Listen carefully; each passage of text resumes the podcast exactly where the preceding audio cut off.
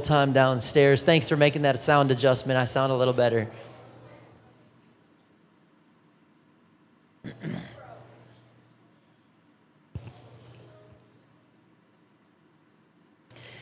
For those of us who remain, we'll go to the book of Genesis, chapter 26. Starting in verse 1, Genesis 26, starting in verse 1, it says, A severe famine now struck the land, as had happened before in Abraham's time. So this was not the first time this happened, happened before in Abraham's time. So Isaac moved to Gerar, where Abimelech, king of the Philistines, lived. The Lord appears to Isaac, and what does he say? He says, Do not Go down to Egypt, but do as I tell you. Live here as a foreigner in this land, and I will be with you and bless you. I hereby confirm that I will give all these lands to you and your descendants, just as I solemnly promised Abraham your father. I will cause your descendants to become as numerous as the stars of the sky, and I will give them all these lands. And through your descendants, all nations of the earth will be blessed. I will do this because Abraham listened to me and obeyed all my requirements, commands, decrees, and instructions. So Isaac stayed in Gerar. Today I want to preach on this topic silence in your circumstance. Silence in your circumstance. Lord Jesus, we are so honored to be in your presence. God, I pray that you would draw all of us deeper to a deeper place of relationship, commitment, consecration. Lord, if someone's a first time guest in person online, or if someone has been here really for 40 years, God, I pray that you would just talk to all of us, that you would draw us all closer, that you would speak to all of us, God. We, we, I, I believe all of us we want to know you. We want to grow in our relationship, not only knowledge about you, but relationship with you. So, Jesus, help me to, to really not get in the way of what you want to do here today, that your word and you would speak through me. In the name of Jesus, I pray. Amen. So Isaac, we're reading this story about Isaac. Just, be, just like his father before him, Isaac went through a famine. Abraham went through a famine. Isaac goes through a famine. It appears that Isaac was getting ready to head down to Egypt. You know, Egypt was along the Nile River. So even in a famine, if you wanted food, probably the best place that you could go would be to go to Egypt. Right along the Nile, there's going to be some water there. Uh, and so, hey, let's, let's, let's go down there. Let's try and get the food there because our, our our human mind, when the famine comes, our human mind says, avoid the famine, avoid discomfort. Isn't that amazing? Uh, we have incredible self preservation skills. This human flesh that we live in. We do not like to be hungry, we don't like to be tired, and we certainly don't want to be a combination of those two things. Our human mind says, No, I want to, when the going gets tough, I want to look for whatever's easiest. And so Isaac appears to decide that, you know, I'm going to go down to Egypt. My family and I will probably going to get better eating over there. And so God appears to Isaac and speaks clearly to him, very clearly. He says, Do not go to Egypt. Now, I know for us, we might say, well, then you don't go. But if we're in his spot, we might be going, yeah, but there's food there. Yeah, but this is gonna, I'm gonna be more successful over there. So it only makes sense to go ahead and go. But God says, do not go. So what would we do? I hope we'd all go, I'm not going. Well, God apparently puts Isaac to the test, like he occasionally did with his daddy, Abraham. And he, he God recommits his covenant to Isaac. And he tells Isaac that, hey, I, I, haven't forgotten you because of your dad, because of what he did. I, it, it, apparently, though, he says, you're going to stay here. And his blessing, his covenant, God responding, God blessing, God doing these things, appears to be contingent on Isaac passing a test. Kind of like his dad. A test. I wonder if Isaac, you know, said, man, I remember I remember laying on that altar. I remember my dad raising up a knife. I remember looking up, going, What is going on right now? But then I remember that there was a ram in the thicket. Then I remember that God delivered me. Then I remember. And so I'm wondering if any of this is running through his mind as he's going, All right, God's calling me to do something that doesn't make a lick of sense to me, but I think I'm going to go with what God says to do. A test of staying in a famine rather than moving to where it's plenteous. It required trusting God rather than relying on common sense and reason. Isaac needed to trust God in a famine.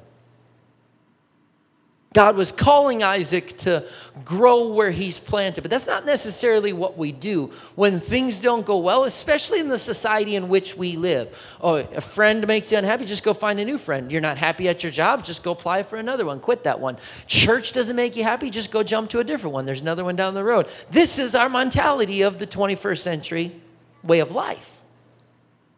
But God says, no, no, no.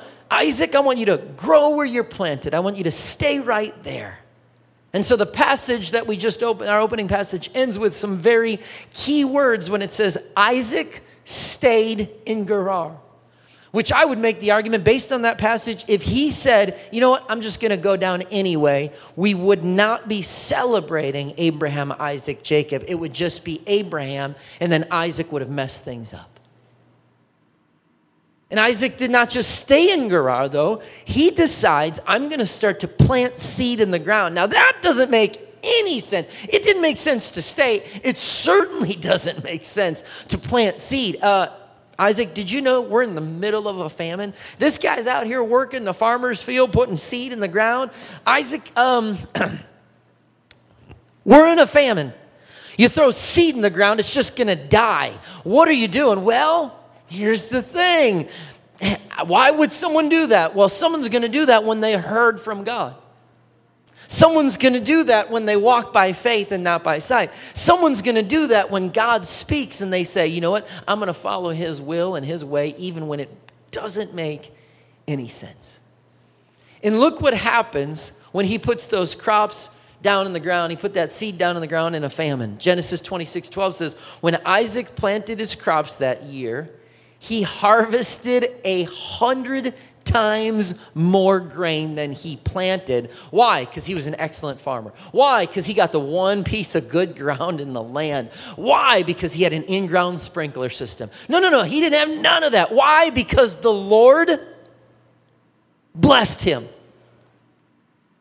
I think sometimes, yes, we need to get off the couch and go to work and try and do things and try and harvest and try and plant seed in the ground. But ultimately, we have to understand that whether we rise up or sit down, it is all in the hands of God. God is the one, scripture tells us, who rises up, who sits down. God is the one who calls and anoints and, and blesses. And, and so it's up to us to respond to that. But we, we don't, we're not the ones that can just create our own blessing. He became a very rich man, and his wealth continued to grow. He acquired so many flocks of sheep and goats and herds of cattle and servants that the Philistines became jealous of him. Isn't that just interesting? Hey, I know things are tough right now. I want you to stay right where you're at. Yeah, but I'm in the middle of a famine. If I go down to the Nile, if I go to Egypt, at least I got a chance of getting some food for me and my family. Hey, your chance is not being by the Nile. Your chance is not growing to fertile soil. Your chance is trusting me. And I'm your God, and like I was for your dad, you got to stay right where you are, and let's see if you'll allow me to bless you. And so he says, Well, I'm going to stay here. I'm going to put the, the, the, the, seed in the ground. And God said, Watch now. I'm going to bless you not only with the crops, I'm going to bless you with flocks of sheep, goats, herds, herds of cattle. I'm, I'm going to make it so that even unbelievers around you look at you and go, This ain't fair. Hundred times more than he planted. Why? Because he trusted God. He obeyed his voice. Our situation will never supersede God's power to provide. I want you to hear that. And again, statements like that, they don't mean a whole lot to the people that are sitting here that are doing fine right now. When things are going well, you probably can't even repeat what I just said. But for the people who there's a little bit of a famine, there's a little bit of a struggle, you might be typing that thing out, writing that thing, going, I hope he repeats it one more time. Because you cling to a word from God when you're in a famine. And so for those people, I'll repeat it it is our situation will never supersede God's power to provide.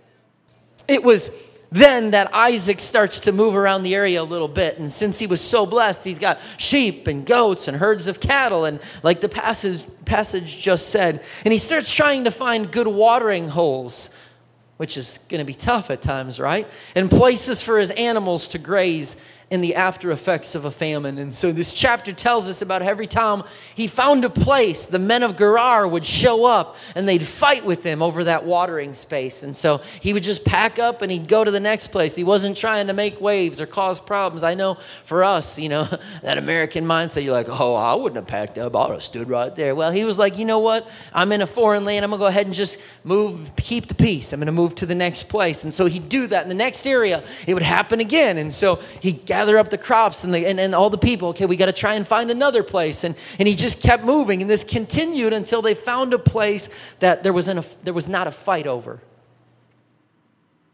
You can imagine how he may have felt because, all right, God, I stayed here. I see the blessing. It seems like things are going pretty well. But sometimes, even after God speaks to us, everything seems to feel like a battle. I mean, you'd like to think like, well, God spoke. Let's just do this. God speaks, I obey, blessings get poured out, and it's free sailing from here. But you see, sometimes God speaks, sometimes the blessing does and does not come for a while. Sometimes the blessing doesn't come like you think it will come, or in the way that you could measure it yourself, or in the timing or season that you think. For him, it appears like, hey, stay here. He puts the seed in the ground, the crops blow up. Wow, 100 times more. Got the cattle, got the herds. It seems, based on what I'm reading, he was blessed pretty quick. But then the battle, then the fighting starts. Then it's one place to the next. Where do you want me to be? I come over here and they fight me. I come over here and they fight me. I come over here and they fight me. And so he's looking for a place because why? Sometimes that's the way it goes. When God speaks, it might feel like every step of the way is just a battle. You want to walk in blessing, but everything just seems hard right now. Boy, can we relate to this as a church looking for a new facility? God, you spoke and we did what you said. It seemed like you just had everything under control. But then we took a U-turn. It took a took a curve. Took a. I thought we were getting ex, off on exit 39. We got off on 32. Everything seems hard. There's battles going on. We're trying to see what you want us to do. Lead and guide us, Lord. But then in the middle of our story, God speaks again. Genesis 26, 23. From there, Isaac moved to Beersheba, where the Lord appeared to him on the night of his arrival. And God says, I am the God of your father Abraham. Do not be afraid, for I am with you and will bless you. And I will multiply your descendants they will become a great nation. I will do this because of my promise to Abraham, my servant we read this passage. If you've been in church, you might have heard this, read this yourself. We kind of glaze over, fly through it.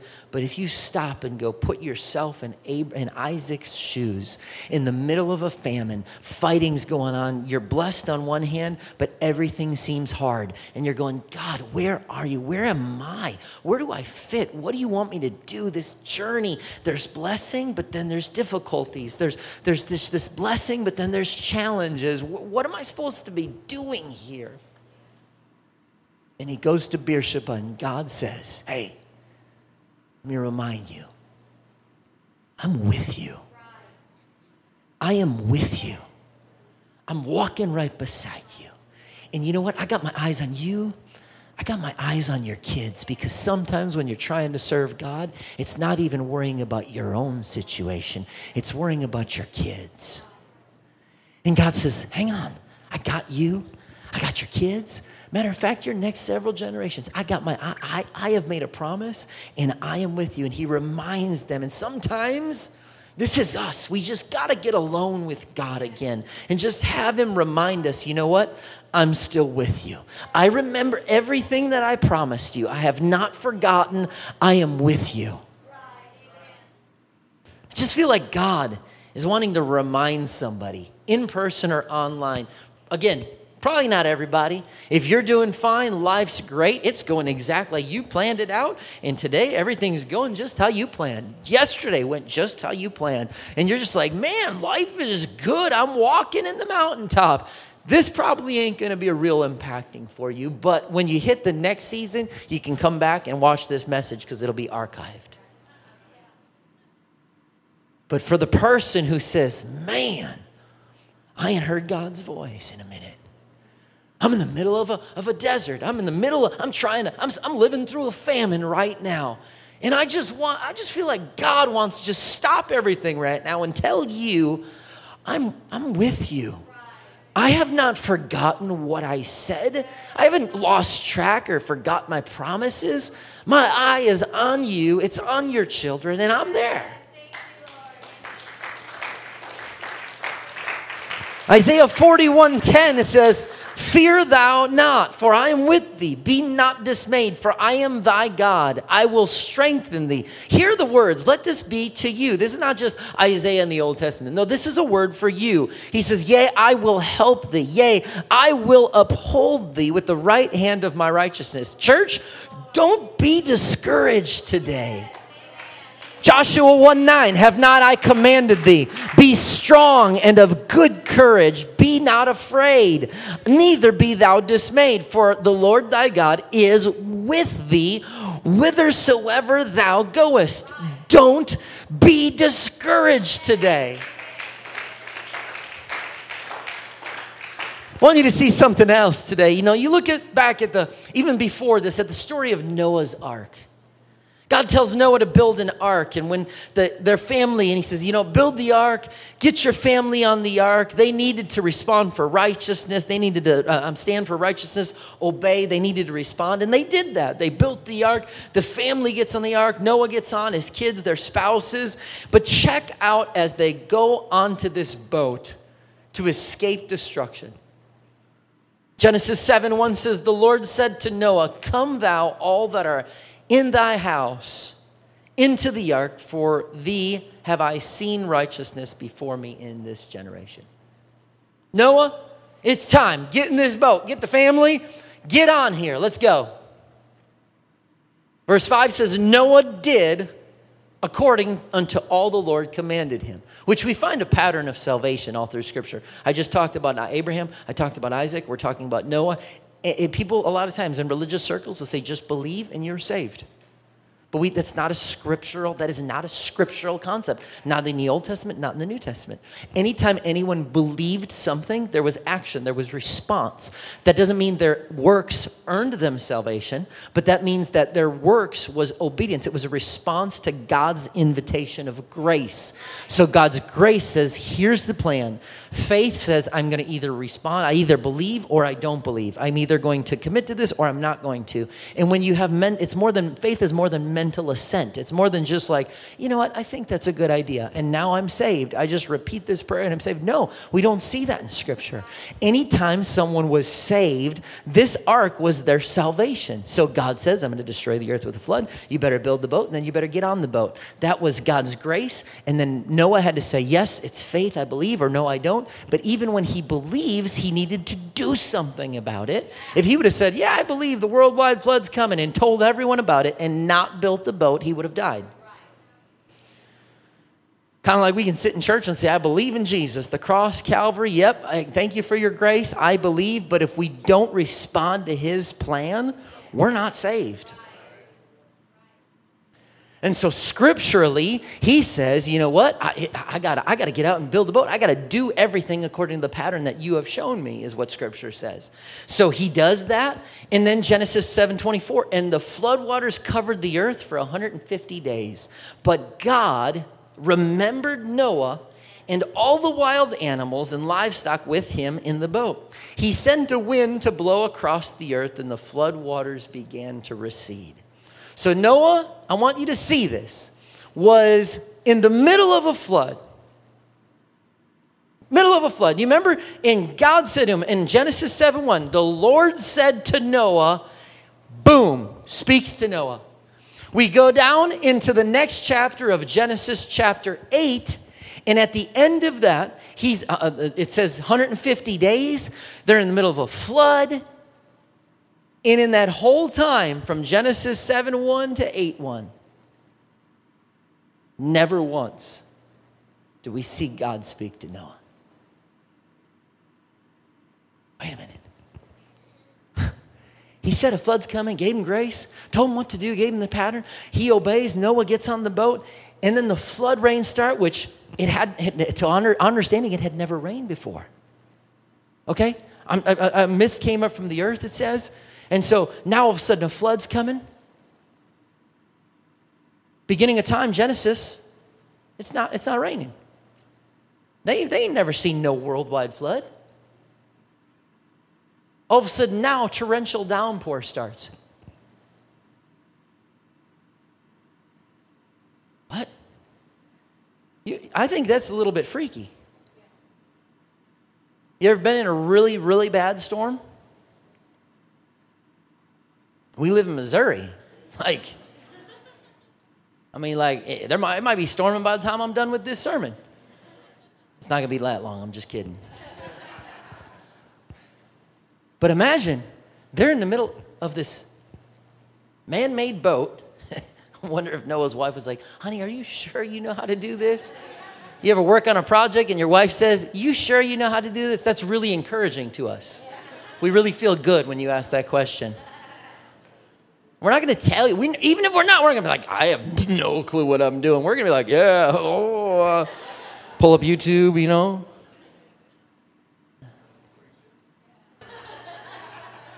So here, he's on this man made boat. All these different animals are on there. He's got his family on there. They're putting all their eggs in this one basket called an ark. And here it is. Well, thank God, all right.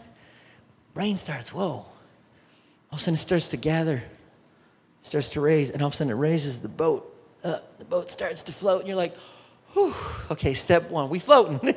Thank God. I mean, this is real stuff. You know what I'm saying? Like, think through this process. Standing over the edge and like, go inside, it's raining. he probably sent the kids inside, and Noah was like, oh God, let this thing float. Let this thing float. And so they're sitting there and the rains are coming. People are dying. People are crying out, screaming out, dying right out next to the boat. And that boat's just sailing, and I'm wondering if he's like, God, are you still there? I ain't heard from you in a minute. It's been 150 days at least. You spoke to me and told me to come in here, right? I mean, this is, this is the salvation. This is what you called me to, right? God, are you there? Hey, God, God, I know I, have asked this the last several days, but man, we're going on like four months here. I, I, are, am I still doing what you, you called me to do? God, why aren't you speaking to me? God, where's your voice? I need, I need to hear something right now. I'm in the middle of a, of a storm that's unlike any storm I've ever been in. I've got to hear your voice right now, God. I think this is where you told me to go. I think this is what you told me to do. You spoke to me, but now the floods start and I'm in a battle for my life and you're silent. Where are you? God, God, I know I keep asking, But it's been 150 plus days now, and you're not speaking. The beginning of the eighth chapter tells us when we look at 8 1, Genesis 8 1. But it, it doesn't say God spoke, but it says God remembered them. We still don't have God speaking. But he had not yet spoken. He remembered them. There will be times in your journey when God has spoken to you, He's given you a promise. And then you enter a season of silence.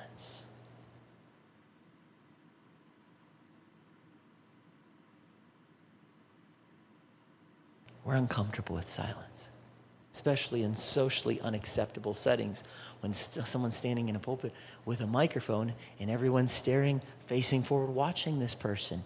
It almost gets awkward.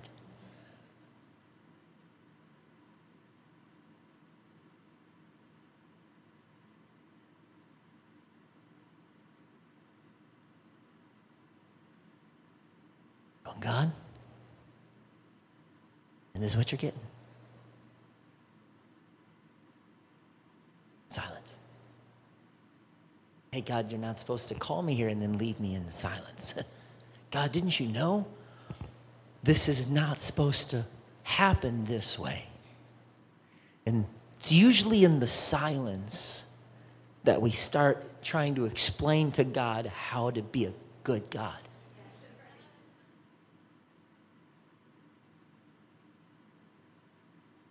And all of a sudden, something around you might be death, destruction, floods, and famines. You know, sometimes we just need to remember hey, if God has spoken to me once, I will cling. I will cling to that word, even in the present silence because in his word, he's never spoken a word that has not come to pass. And so, my faith remains strong in the word of God. And we have the word of God that we call the Bible, but I'm talking even just about the word that he gave you.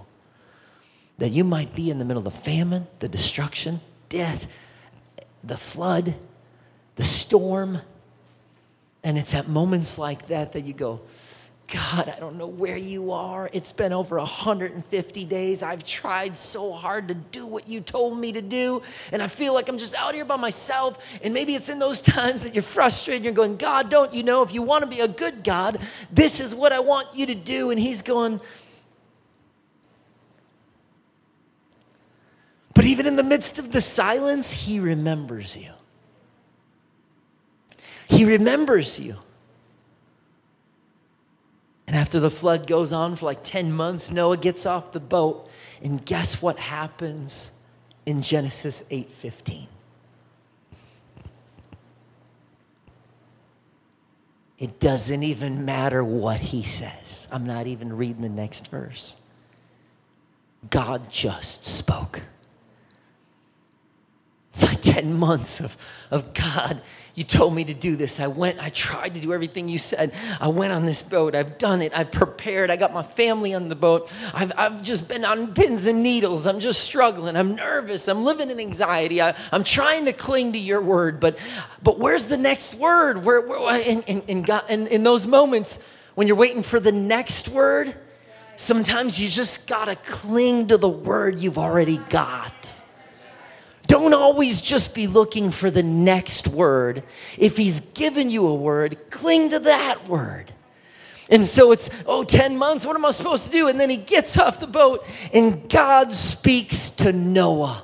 Doesn't matter what he says, but it was just, imagine what that would have felt like. Sometimes we take that for granted. We get to walk in every service and, wow, God's speaking and God's moving. He's speaking in the pulpit, speaking in the songs, speaking to the prayer meeting. But if God takes you through a season of silence, guess what happens on the backside of that season of silence? When He speaks again, there's just something in you that goes, oh, I ain't taking it for granted anymore. It's been a minute since I've heard the voice of God. And I just value, I treasure the fact that He's once again speaking to me. And so God speaks to Noah. He remembered Noah, but even when he was not speaking to Noah, he was still remembering him. He will remember you, church, when you're in the middle of something. Even when it looks like the storm, the famine, the destruction, the death, everything's chaotic around you. Cling to the word he gave you because even if he's not speaking right now, he will remember. Don't be discouraged. And Genesis 9:28 says Noah lived another 350 years after the great flood. I say that, I read that passage just to tell you one thing. Never forget that there's still life after the storm. There's still life to be lived. We think Noah, ark, okay, that's it. No, no, no. There's still life after the storm. You might be in the middle of a storm going, Is this it? Is this? No, no, no. This is just the precursor to the rest of the life and the things that He has for you. You see, you look what the Apostle Paul said about Abraham in Romans 4 18 to 21, because his, his, his, his reputation, his story lives on. And it says in verse 18, even when there was no reason for hope, Anybody here today, you don't have to raise your hand, but anybody here or watching online that say, man, I'll tell you what, right now, in this season of my life, what I'm doing right here, there's not too much reason for any hope. I'm not really clinging to a lot right now. Not feeling like I'm worthy of a lot right now. There's just not a lot of hope. Paul says, even when there was no reason for hope, Abraham, just kept hoping. That's why our vision here is experience hope, offer hope. Because hope is the whole point of our message. If we ever lose hope, that will kill us physically, mentally, emotionally, socially, spiritually. But he says, No, I'm going to keep hoping. Because he was believing that he would become the father of many nations. Why? Why would he believe something so crazy? because God said it. God said it, and then he goes like 25 years going, Where am I going? What am I supposed to do? And I thought, you didn't you say? Matter of fact, I'm going to try and figure something out on a way to make it happen myself. Oh, that was a bad idea. And so he just keeps going 25 years of, all right, I thought, man, I could have swore I heard from God. I've been trying to walk this way. I've been trying to do this. And, and, and man, I just, I just hope all I can do is hope that maybe what he said will still come to pass. So even when things looked hopeless and, and time went by, Abraham was like, I'm going to keep hoping. And Paul writes about it thousands of years later. He says, that guy kept hoping. Why? Because God said it. And Abraham's faith did not weaken, even though at about 100 years of age, he figured his body was as good as dead, and so was Sarah's womb. But Abraham never wavered in believing God's promise. In fact, Paul says his faith grew stronger, and in this, he brought glory to God. You want to bring glory to God? Don't just have faith in him when you're at the mountaintop, don't just have faith in him when your feet are on solid ground. Have faith in the famine. Have faith in the flood. Have faith when everything around you doesn't look like there's a whole lot to hope for. But when I can look around and go, hey, I'm not looking at the water, I'm not looking at the destruction, I'm not looking at the famine. What I'm looking at is the fact that I serve the God who knows all things. He does all things well, He holds all things in His hand. So I'm going to choose to put my faith in His word, not on my circumstance, not on the way things look, not on the hopelessness around me, not on the naysayers. I'm saying, God, if you spoke it, then I'm going to continue to cling to it. I don't care if it's it's been 10 years, 20 years, maybe we'll be like Abraham. Maybe 25 years from now, we'll still be in this church. Man, I hope not. But you know what? We're not going to sit here and go, oh, my faith is just dwindling. We're going to say, let my faith grow stronger. You spoke it, God. And so if you spoke it, I'm going to cling to your word. And so he never wavered. His faith grew stronger. Verse 21 he was fully convinced that God is able to do whatever he promises. And that's what it comes down to. We're all going to have circumstances. Leave that passage there. We're all going to have situations. We're all going to have floods and famines and different things that happen in our lives. There are going to be times when your faith is tested, when you're going, man, did I do what's right? God, are you here? Where are you at? Am I doing the right thing? Where am I supposed to go? God, are you still there? Where, what, what's going on here? And what it comes down to is whether you will live in anxiety or fear, or whether, whether you will live as an overcomer. And in faith comes down to this passage right here. Do you believe that God is able to do what He said He would do? That's it. That's what it comes down to. It does not matter how much money's in your bank, the car you drive, the place you work, where you're at in ministry. If you say, hang on a second, it does not matter. What matters is I'm going to get my face in the Word of God, and His Word stands forever. And if He spoke that in His Word, then that's going to be a faith builder for me because I know my God can always do what He said He would do. I know that my God, if He spoke it, it will come to pass. Too often in humanity, we're stuck in the circumstance. We're looking at the flood, we're looking at the destruction, we're worried about the famine. And God's going, What does it matter? I'm big enough that you can plant seed in a famine, and I won't only give you a return, I'll give you a hundredfold return. Because you got to understand something today that God is the one who's in control. God is a man of his word. If he spoke it, it will come to pass. It's time to cling to that word. Just like the song that we sing here I won't be discouraged. Even when I'm discouraged, I'll remind my soul of all you've done for me. I won't be distracted.